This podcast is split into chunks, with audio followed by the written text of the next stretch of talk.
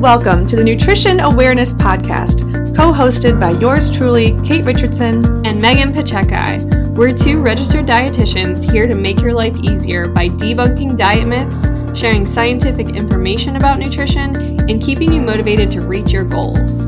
We want to teach you everything we know by giving you real life examples of how we've helped our combined thousands of clients transform their lives, lose weight, and get healthy without having to go on another cookie cutter diet. On this podcast, we'll be giving you our best advice, strategies, and mindset shifts so you too can reach your goals using food and, most importantly, enjoy the process. All right, it is the first episode of 2024, and I'm sitting here with my dog Grits. He's my co host today, my muse, if you will. I'm looking over at him and he is yawning because he's been in the office all day and he's tired of hearing my voice. But that's too bad because we have a big topic to talk about. We are chatting about food guilt, feeling guilty about food. Which, if you're a woman born um, anytime in the last, I don't know, 100 years, you've probably experienced some level of food guilt or confusion or shame about your body, eating decisions. So it's a never ending conversation and it's constantly evolving. And in the light of body positivity movements, HAES, which stands for Health at Every Size, and intuitive eating, there is even more talk than ever about food guilt online and on social media platforms. And I'll say this is mostly a good thing. I mean, we've all grown up for generations with mixed signals about how and what to eat, and that causes a lot of us to spiral about every single food choice. That's no way to live, it flat out sucks. Something as simple as eating breakfast before your designated time or eating broccoli cooked in, God forbid, butter instead of ordering it steamed can trigger all sorts of disordered thoughts about food. And let's be honest, that's not ideal. Second guessing every single thing we put or don't put in our mouth can make us loony. I've been there, and as a dietitian, I see a good chunk of my clients every day experiencing some level of food guilt. And actually, one client really inspired this podcast. I'll get to that shortly. But as with all nutrition and body image related issues, everyone has a different background and starting point. There are women in very healthy bodies with overall nutritious diets making themselves sick over food guilt, both mentally and unfortunately physically. Their obsession with being perfect or thin or fitting into the same pair of pants they did in high school can lead to overexercising, yo yo dieting, and restrictive food practices. If you've been through any of these things, you know how they rob you of the joy of everyday living. It's hard to go out with your partner or eat breakfast with your family when you are anxious about food. And when you're feeling guilty, that can lead into even more uncomfortable situations with food. Then there are people who come from other starting points. Uh, maybe this is like uh, the woman who constantly makes poor food and exercise choices over and over and over and over again. She's not like the first woman who's almost eating too perfect that's not sustainable. This is the woman who is continuing to choose sugary cereal for breakfast instead of eggs and fruit even though they are in her fridge. Uh, she eats ice cream after dinner every single night, and she feels a sense of culpability when she feels sick and tired or uncomfortable afterwards. It's kind of a lingering feeling of, oh, why did I eat that again? And our self talk can go in a lot of different directions. Only you know where your self talk goes. For some, it might be, okay, tomorrow's a new day. I'll pick right back up where I left off. That's a pretty positive way to think about it. But for a lot of people, it tends to go in a way more negative route, such as I'm a bad person for eating ice cream. I'm such a loser. I'm such a fat pig. Like it can get really ugly inside our own heads, even though we would not say that to our friends and family who ate ice cream after dinner, but we will say it to ourselves.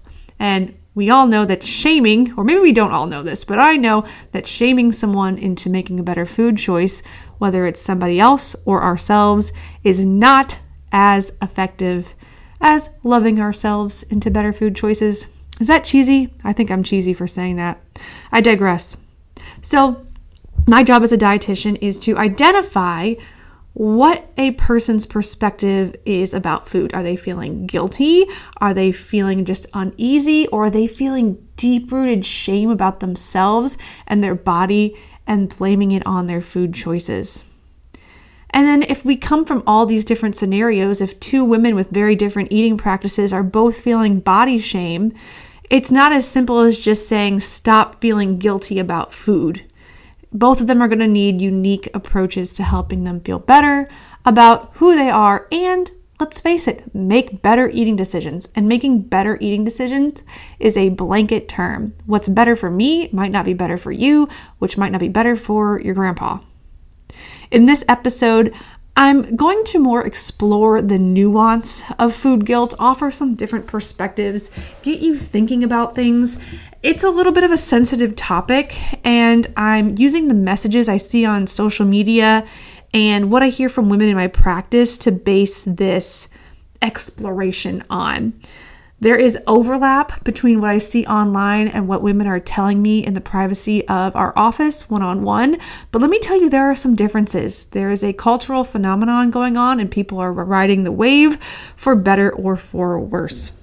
So, I will offer a few suggestions in this episode because exploring food guilt is so individualized.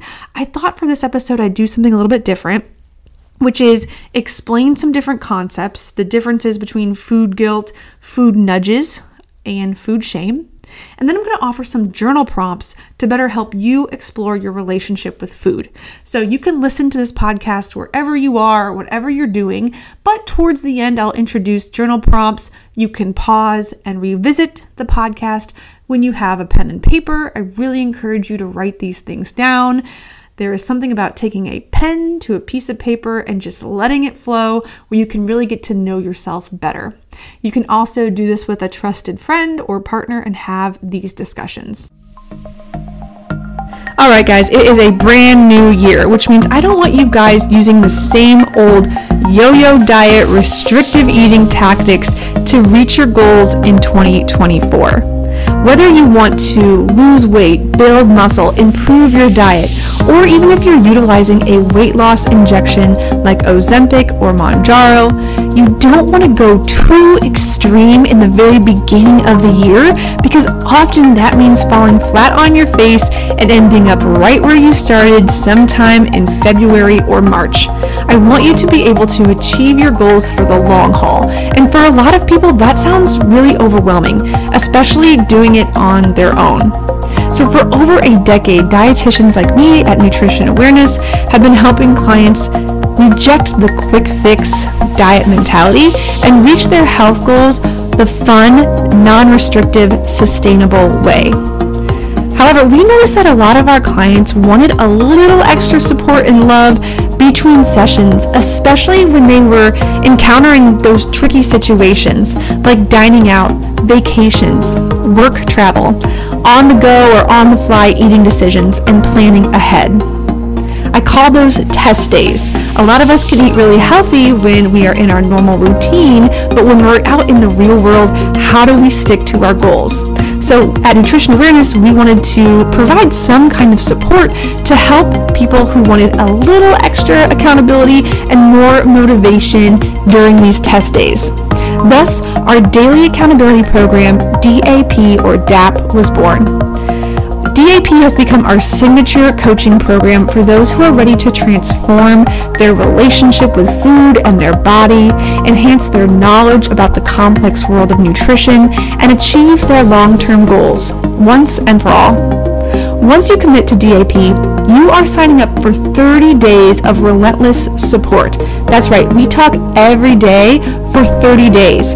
That way, no matter what situation you encounter, you're going to have your dietitian in your back pocket to help you make the best decisions based on your personalized eating and wellness plan.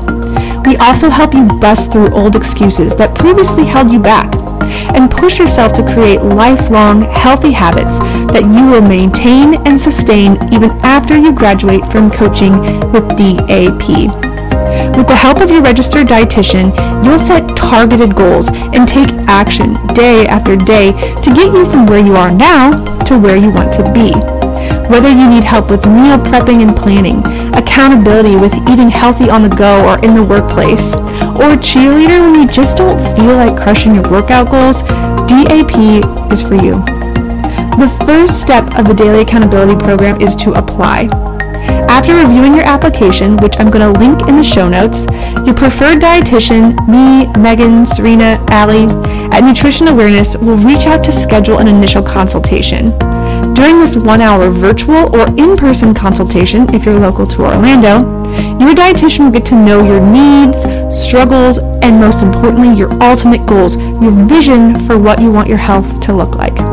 Together, we'll create a game plan of what you need to do and how to do it. Every recommendation from your dietitian is customized to you and your lifestyle. You're never talking to a robot, there's no automated response. You're talking to a real human who knows you and wants you to succeed. At the end of this session, we'll decide together if DAP is right for you. If you love that one session, you got everything you need, then maybe our coaching ends there, or maybe you go towards a more a traditional approach to coaching where we chat for 30 minutes every two to four weeks for a certain period of time, just to make sure that no matter what you do, you reach your goals. If you decide to do DAP, you and your dietitian will connect every single day for at least 30 days via audio, video, or text communication on our designated platform that is no cost for you to download. Anytime you need help or have a question, you can reach out to your dietitian on the platform and receive feedback from your dietitian within the same day. See, we make it really hard to fail. And if you're not willing to show up that day, we're just going to meet you halfway and make sure you do something to get you at least 1% closer to your goals. We are all about building healthy habits that will last you a lifetime. We want you to get results and sustain them and feel confident that you can sustain them even without us. If you want to apply, you need to visit nutritionawareness.com or visit the link below. I'm going to give you the direct application to the DAP application. It'll take you about 5 to 10 minutes to fill out. It's very simple. And within 24 hours or one business day, a dietitian will reach out to you and help you get started on the next steps after reviewing your application and making sure you're a good fit.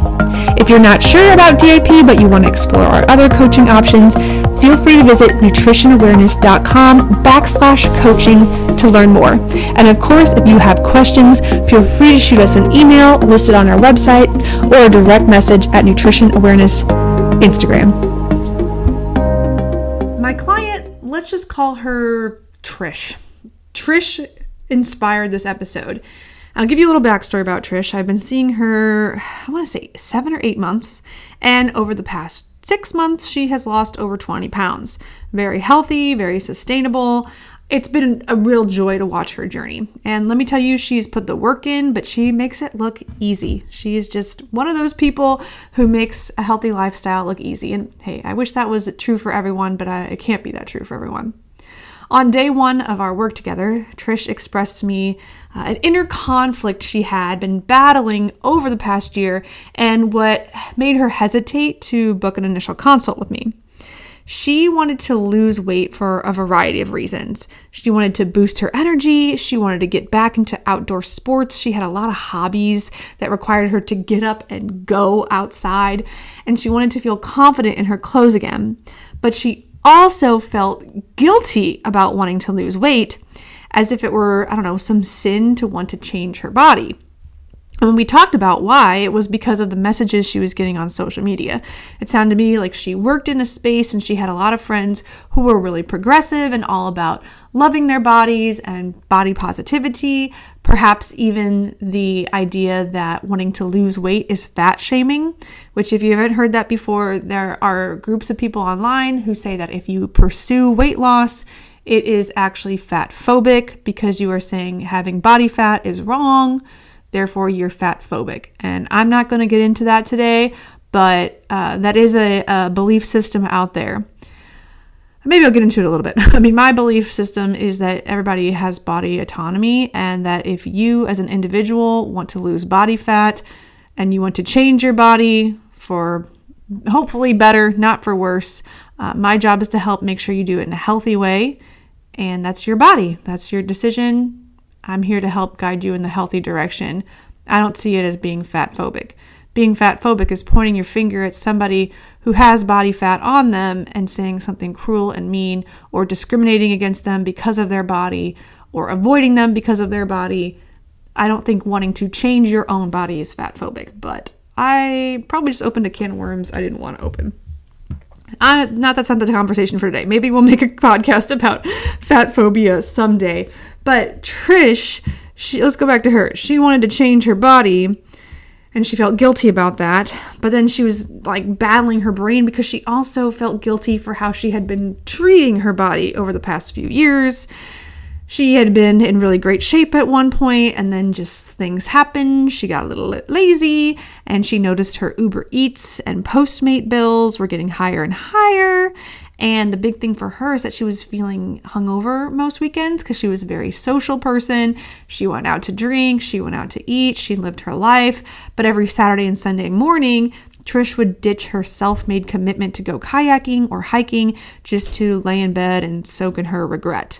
And that behavior of skipping her workouts, skipping her activities because she was hungover, triggered a lot of negative self talk, not just about her body, but about her lifestyle. She felt pissed at herself because she envisioned this weekend of doing all the things and she did none of the things because of the night prior. She just wasn't 22 anymore. Her body couldn't take a lot of alcohol like it used to. So we had really identified here it wasn't just her feeling bad about her body, it was feeling bad about her whole lifestyle and the consequences of her eating decisions. And then by putting on extra weight, she wasn't feeling very great about herself. And that is her decision. It's not my job or your job to tell her to feel a certain way about herself. We all have our own standards for how we should be living our life and how we should be looking. And that's all I'll say about that. And we talked about how it is her body and her body alone. So if she wants to make a change, my job's again to help her do the, the, the healthy way. And we were going to mitigate that guilt. So this podcast isn't about me saying all the different things that I went through with Trish because we've been working together for, I think we've had about 15 sessions together. And we decided on day one that we would change her expectations because it sounded like in the past her food guilt and her guilt about her body would trigger her to diet and yo yo diet, and that she didn't feel good about. So we set brand new expectations right out the gate. First of all, we were to focus on her behavior changes and her food choices. So, actions that helped her improve her relationship with food, understanding that weight loss was likely a byproduct, but we would not be measuring her success on by her weight. We would be measuring her success on her ability to set a goal, make a change, and stick to it. We focused on what to consume more of rather than what to restrict. So, a simple example we're going to eat more protein rather than setting goals around restricting sugar. And we talked about how to enjoy social social situations with less or no alcohol. In her situation, she started off alcohol free and then over time integrated it back in once she felt a bit more comfortable. Now she's consuming way less than she had been. We wanted to also measure some non body and food related outcomes, including her willingness to get back outside. So, if she made a goal to go kayaking and she did it, we tracked it. She measured her activity and her energy levels on a scale of 1 to 10. So energy started off at like a 4 out of 10. Towards the end, we got it closer to an 8 out of 9. I'm sorry, 8 or 9 out of 10. And also reported confidence in her clothes. Her key practices were very simple. We were going to practice portion control, planning ahead, actively choosing more protein and fiber rich foods, and journaling about how food made her feel. Trish used the 80 20 rule and ensured at least 80 to 90% of the time her choices fit the definition of healthy that she and I created in our work together. This looks different for everyone, but primarily across the board means the meal is going to be high in protein, produce, complex carbs, and healthy fats. And that automatically means it's going to be lower in refined carbs, sugar, saturated fats, and processed foods. Blanket statement, but we had to find what healthy looked like for her. So after about seven months, I think that Trish had locked in a healthy lifestyle. Like she had this, she was making it look easy. She'd come in with questions every session, but it was more just for accountability and touch points. I feel confident that if she wanted to quit sessions right now, she would flourish. Because uh, when I could see from her food journals and her food logging, making healthy, balanced decisions didn't challenge her like it used to. I call her the portion control queen. She can just leave food behind and it's no big deal. Even during the holidays, she managed to stay in the 70 30 range, which means she made more room for sweets and alcohol and eating out because she was staying um, with family out of town and she didn't have as much control. And because she lived a healthy lifestyle, I didn't care that she was only eating 70% balanced. She had been doing great and she made room for these kinds of occasions in her life without it, you know, completely blowing her out of the water. So when we met up after the holidays, we were chatting about how it went. And she told me that, hey, it was my intent to eat more sweets than usual, but I didn't go overboard. How come I feel kind of eh about it? And I was like, eh? And she said, yeah, I feel eh. And I was like, let's put a word to this sound. Are you feeling guilty? And she said, sort of. This was an interesting light bulb for both of us because I'd never put a word on this before. I'd always just called it food guilt. But I wondered if she was really feeling guilt because she had experienced guilt in the past, which was waking up hungover, feeling awful about missing out on her full life, uh, not feeling confident in her clothes. I wondered if this was something different because logically, Trish had no reason to feel guilty. She did nothing morally wrong, right? She didn't hurt somebody, she didn't steal anything. And by most of our standards, eating 70% of nutritious over the holidays is impressive. But something in her gut felt meh. When I asked her if this felt different than the guilt she had um, she had when she skipped out on her commitments to work out, or when she I don't know ordered in Postmates instead of cooking with groceries she purchased, she said, "Yeah, this feels very different. It's a lot less extreme. Rather than being angry at myself for my decisions, it feels more like." And I thought, "A nudge?" And she said, "Yeah, it feels like a little nudge." And so this is what opens up this new concept for me called a food nudge. And if this was a blog, this next section's subtitle would be Nudge versus Guilt versus Shame. It sounded to me like Trish was just experiencing a little reminder from her soul, from her brain, that eating more sweets and alcohol just didn't feel good. It didn't align with her healthy lifestyle, and her body was just ready for her to go back to her healthy routine now that she was home. It wasn't guilt, it was simply a hey, don't forget what you worked for. Let's get back to eating how we love to eat.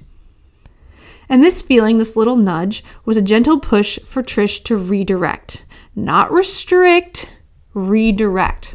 So now she was home, she was back in a routine. Her food nudge reminded her she felt better when she ate 80 20. That meant more of that good stuff and a little bit less of the sweets and processed foods.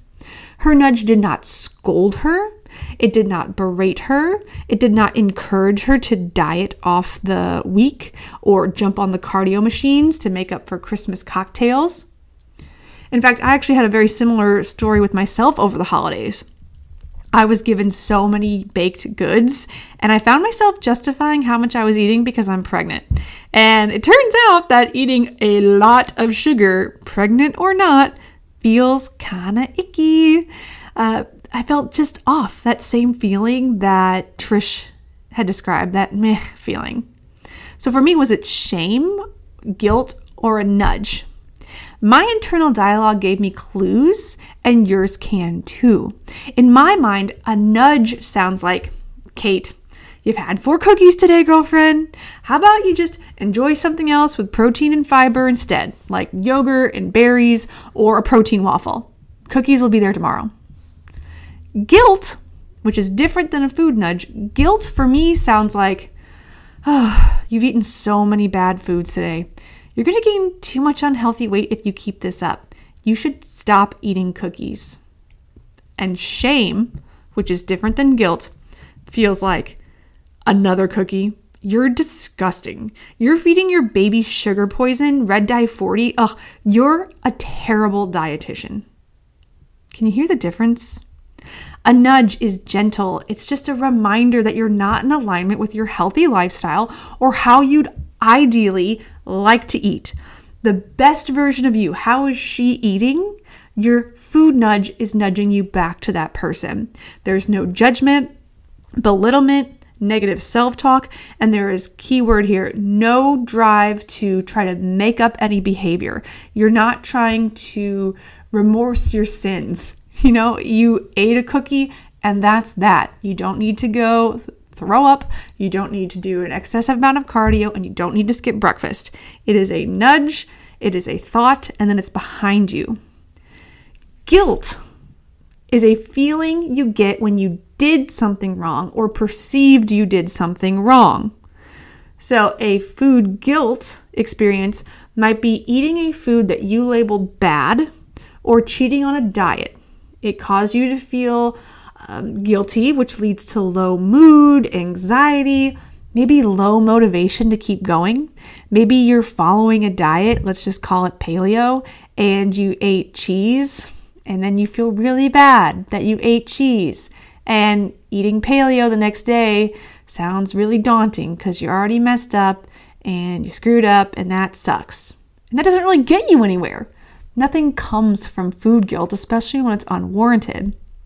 But the difference of guilt and shame is that shame is a feeling you get when your whole self is wrong. And it may not be related to a specific behavior or an event, but oftentimes we attach our eating decisions to shame. So, shame is saying you are bad for eating that, when guilt says you made a bad choice. Both guilt and shame might trigger a person to want to diet and restrict, and it probably is not going to get you anywhere. But shame is evil. It's worse. It's like the next level. It's the lowest vibration on the vibration chart. You don't get anywhere from shame. You don't ascend to the better version of yourself when you feel shame. That's why I hate all these. Oh, I don't hate them. Let's. That's not a good word either. I hate. let's be honest. Clearly, my my soul is telling me I hate the people online who try to shame you into making better eating decisions. They say you're lazy, get up, go move, go do something. I don't think that works long term for a lot of people. It doesn't jive with me and it doesn't jive with the type of women I work with. Shame is rooted in self disgust, unworthiness, poor character. Shame is about you and not the decision. And it's so much harder to try to fix yourself than ch- fix the behavior. So shame just keeps you in this spiral. Think about, I'm just going to use an example from this book I'm reading. It's called Demon Copperfield, Copperhead, Demon Copperhead. And it's a fiction novel, and it's about this boy that grows up in the Appalachia, very low income housing, and he's getting messages from his environment that he is bad or not good. And as the novel goes on, a lot of his problems are rooted in these messages he got as a little kid that he is bad or good. And so when it comes to food, a lot of us get messages from either our household or from society uh, culture at large from a significant other that we are unworthy, we are ugly, we are not pretty, we are not good enough unless we are thin, or unless we are eating a certain way, or unless we are perfect, or are we successful. So that's the root of shame. And for women, a lot of times we feel ashamed about our body image. And therefore, we feel ashamed when we make an eating decision that we perceive to be contributing to poor body image. I'll put that in example terms. You might feel fat, you eat pizza, you associate pizza with gaining weight. You are a bad person for eating pizza because it's going against what you're trying to accomplish. That's shame. Guilt is I ate pizza, I feel bad about that choice. Nudges, you ate pizza, let's uh let's just eat a salad later, we'll feel a little bit better. Nudges, on the other hand, uh, like I just said, they're, they're just reminders, like a calendar alert on your phone to, I don't know, finally clean out your disorganized closet or call your grandma for the first time in weeks. Following a nudge leads to a better outcome. How my view might be controversial in the world of nutrition is that I want people to have nudges. I want people to have this little voice in their head that reminds them that they don't feel good when they make consecutive poor eating choices. And actually reminding themselves to pump the brakes or redirect can help them prevent snowballing into feelings of self hatred and restrictive dieting practices, and also can get them to where they want to be or help them maintain where they've worked to be. They keep you on a consistent path of living your healthiest life without impeding on your mental health. Overall, they're neutral or positive reminders that promote a desired behavior, even if that takes a little bit of effort or discipline to follow through. It's not a bad thing. It's not a bad thing to have a food nudge and make a choice that might not feel easy to make a better eating decision. Let's say that you go out to brunch and you have eggs benedict with a mimosa or two and you're feeling a little eh it was fun, but you know you don't want to keep eating junk food the rest of the day. Even if you're feeling lazy and want to order in pad thai with crab rangoons and a bunch of fried appetizers, you might need to do the hard thing, which is use the groceries in your fridge to make something healthy. So it's not a bad thing, it's a nudge. So, my first question to those who struggle with food guilt which do you think you experience the most? Nudges, guilt, or shame? If your answer is nudges, congrats. you are on a healthy path, and I'd love to hear your experiences actually. If you are listening to this and you want to share, uh, I don't know, a light bulb that went off on your head, DM it to nutrition.awareness on Instagram. If the answer is shame, we have some deep rooted work to do, my friend. This is more than just changing about what you eat, it's figuring out the link between your shame and body image and food choices. It's why do you like dislike why do you dislike parts of yourself? Where do these come from? And how is food enforcing them?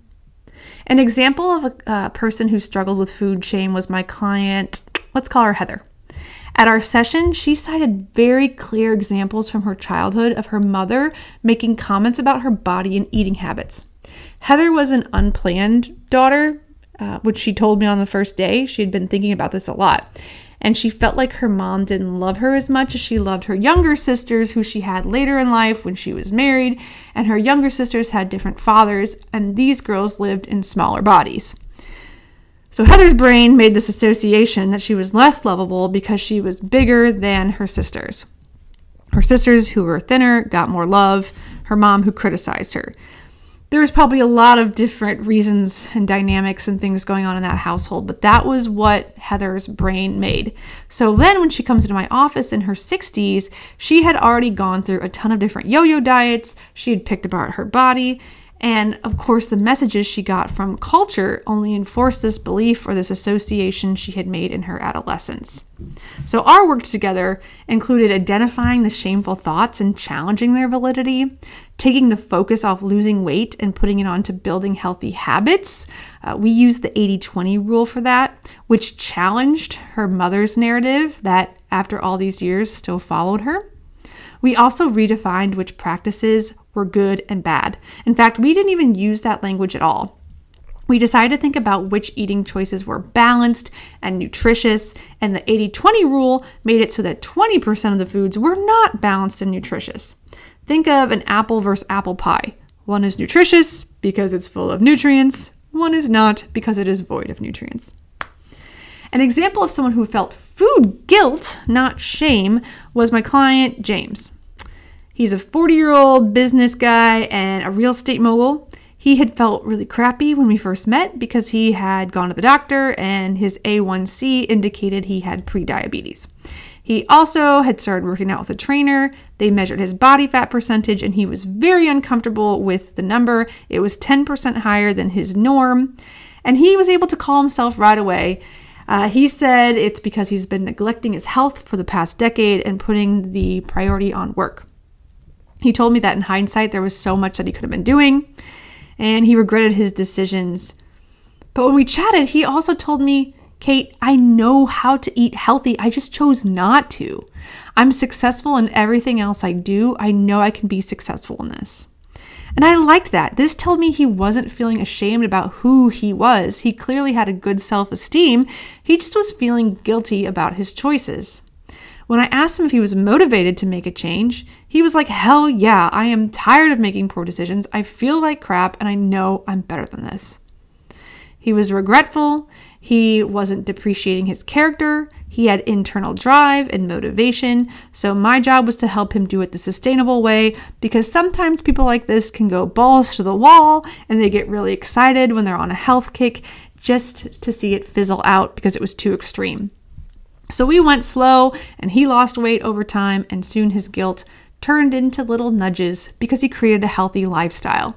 So in his case, he was feeling guilt, but we intercepted the guilt, turned it into nudges because we built sustainable, healthy goals that would not snowball into negative self talk. The negative self talk follows failures to meet high expectations that don't make sense. So, as we wrap up today, I want to offer some next steps and journal prompts to people who might be struggling with food guilt or shame. First, I'm going to share some recommended reading. A non negotiable for anyone feeling guilt or shame about their body, about their behaviors, about their actions. You need to listen to Brene Brown on her TED Talk on YouTube. I'm going to link her guilt versus shame article. And if you're an overachiever, get her book, Daring Greatly. She is the queen researcher of shame. I love her. She is my icon. You will love her work too if you are very interested in personal development. If you want to learn some of the core principles we teach at Nutrition Awareness. So, when you heard me talking about Heather's 80 20 rule or Trish, how we focused on eating more of that good stuff, Megan, the dietitian at Nutrition Awareness who works with me, she has revised her copy of The Optimized Life, a guide for nutrition entrepreneurs, CEOs. It's incredible. You don't have to be a business owner to get a lot from that. Her, her name is Megan Poczekaj, and I am going to link her book in the show notes as well. It's a lot of our core values. A lot of our clients will read that book either before they work with us, in tandem when they work with us, or they read it and they get everything they know. Here is the list of journal prompts I have for you if you struggle with food guilt. I will say you're going to get the most out of these if you work with one of our dietitians. We'll do deep dives into why you're feeling guilty and ashamed. We're going to help you also take calculated and supported steps into resolving some of this guilt and shame. If you've been experiencing food nudges, we'll also help you lean into them and make progress without restrictive dieting. So, these journal prompts are going to give you some insight into what you should do next. Is it reading more? Is it working with a dietitian? Could be working with a therapist. I have recommendations for virtual and in person therapists here in Orlando who can help you with these things if you need to shoot me a message on nutrition.awareness Instagram. Okay, here are the food prompts. You can pause and revisit here or just go for it. Number one, think of the last unhealthy meal or food you ate. For example, uh, I'm going to use pizza. So tell me which one applies to you more. A. I recognized when I ate pizza, but I did not dwell on it. B. I felt uneasy or bad after eating pizza, I could not stop thinking about it. Or C. I am a failure for eating the pizza. I punished myself afterwards, either with negative self talk or restrictive eating. A. Best measures a food nudge. B. Best encapsulates food guilt. And C. Food shame. Journal prompt 2. Which eating behaviors, choices, or habits make you feel negatively about food? Journal prompt three Which eating behaviors, choices, or habits make you feel negatively about yourself, your body, or who you are? Journal prompt four Which negative beliefs about food are causing you to feel guilty or ashamed? Examples could be carbs are fattening, sugar is toxic. In my office, I would help you with number four, and I'd also help you with prompt number five. You can answer it if you're ready.